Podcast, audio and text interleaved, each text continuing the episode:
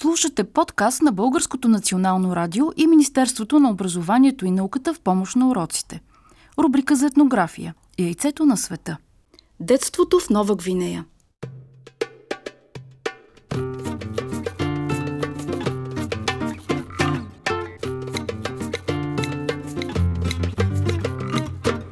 Яйцето на света. Добро утро, деца! Тази събота реших да се разходим из картата на света до един от най-големите острови.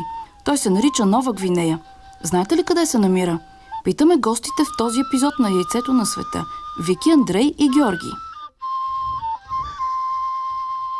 Предполагам, че някъде на юг, защото там е най-топло по принцип. Вики, ти къде мислиш, че се намира Нова Гвинея? Това е втория по големина остров в света. Еми, някъде където има море, около него много е топло и никъде и няма зима. Има една жена изследовател, казва се Маргарет Мид, която през 1928 година, представяте ли си колко давна е било това, отива точно там. Според съвременниците и това е доста смело пътуване. Целта е да разбере дали децата в тази част на света, в този отдалечен край, се различават по някакъв начин от тези в познатите и страни. Според вас, дали тя остава да живее в Нова Гвинея при тях? Не бих казала, че остава да живее, защото не е свикнала на тези условия. Ти как мислиш, Андрей? Ми аз мисля същото. Че не остава да живее там. Да. Еми тя може да е останала, за да разбере как, трябва, как живеят децата. Вики, ти как мислиш, колко време остава да живее тя там? Еми, за да разбере как, какви са им обичаите, какво правят, защо така се обличат и как така се рисуват, според мен ни трябва най- най-малко един месец.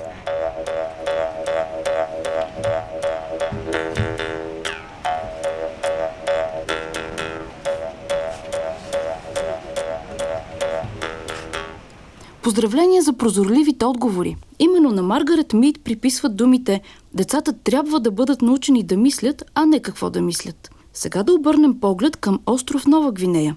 Той се намира в западната част на Тихия океан и на север от континента Австралия. През 1928 година Маргарет Мид, тогава съвсем млад изследовател, се отправя на пътешествие в тази част на света. Тя е антрополог. Така наричаме учените, които изследват непознати и далечни култури. Намерението на Маргарет Мид е да изучава хората и тяхното поведение в Тихоокеанския регион. Решава да изследва детството на остров Манус, който се намира на север от Нова Гвинея и остава да живее там не един, а цели 6 месеца, в къща, в центъра на шумно рибарско село. Интересува я въпроса как растат децата в примитивното общество. Жителите там нямат писменост и не могат да четат. А за целите на изследването Маргарет Мит научава техния език. Ето и едно описание на това мануско село и на представите на жителите му за света. За Мануса той е огромната псия, извиваща се нагоре във всички краища на селото. В единия край е сушата, която започва след мангровите блата. Чували сте, може би, че мангровите гори са изключително опасни места в тропиците, които гъмжат от змии и крокодили. Селото обаче е разположено сред спокойна и необезпокоявано от приливите и отливите лагуна. В нея, над маслинено-зелени води, стърчат къщи на колове. Покривите им са покрити с палмови листа, а подът е направен от несигурни дървени летви. Манусите живеят така, както са живели в незапомнени времена. Парите им са мидени черупки и кучешки зъби. Хранят се предимно с риба, таро, растение на което се ядат грудките, листата и дръжките. Саго, нишесте от сърцевината на палмови дървета, сладки картофи и кокосови орехи. Според вас, как растат децата в тази част на света? И какви ли са игрите им? Кои са първите неща, които е трябвало да научат децата в Нова Гвинея?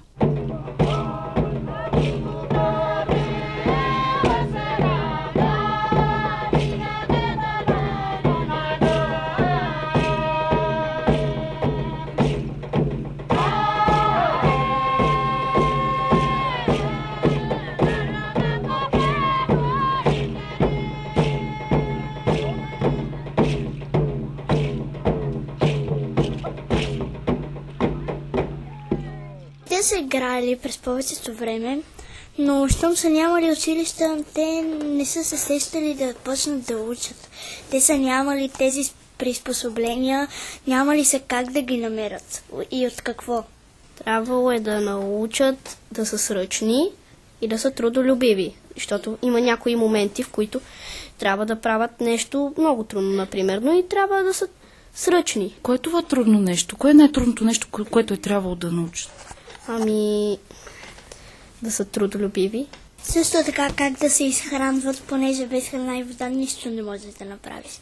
Как да започнат да работят, да си правят къщи. И както нямат училища, самите те да си започнат да правят. Не като тук в България а, политиците да си наемат строители те да им строят училищата.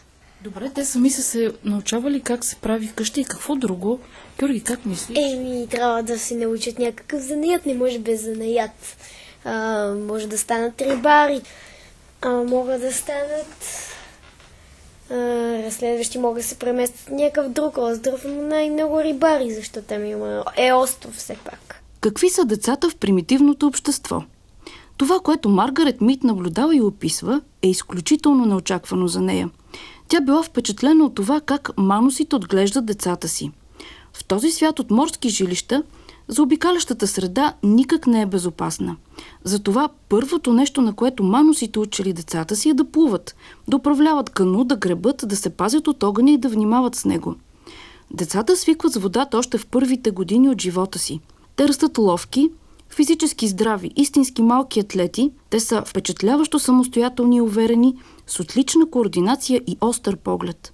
След като се научат да плуват, им дават малко кану. Дълго около метър и половина-два. Трудно за управление и лесно за обръщане. На остров Манус било обичайна гледка да видиш тригодишно дете, което управлява голямо кану с прът, много по-голям от него, в което спокойно са се настанили възрастни. Много точно казахте сръчни, защото манусите нямат дума за непохватност, обитавайки свят, в който нямаш право на грешки. Как си прекарват времето децата на Манус и какви са техните игри? При отлив те кръстосват плечените и с малки копия ловят дребни риби и се замерят с водорасли. Когато водата се покачи, идва времето за игри с лодки, играчки с малки канута, с които радостно се надпреварват. Голички, най-много с колани или гривни на ръцете, те по цял ден играят на риболов, плуват, карат лодки и по този начин освояват необходимите за съществуването им занаяти. А най-важният, както споменаха и гостите ни, е риболовът.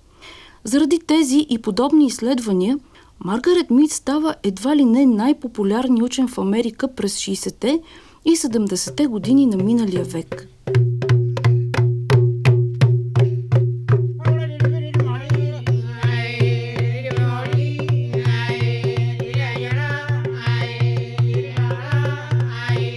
Това беше всичко, всичко, всичко от нашето яйце за днес, както биха казали манусите. А вие, ако имате желание да изследвате непознати племена и народи, ще намерите епизоди от рубриката Яйцето на света на детския сайт на Българското национално радио, детското БНР.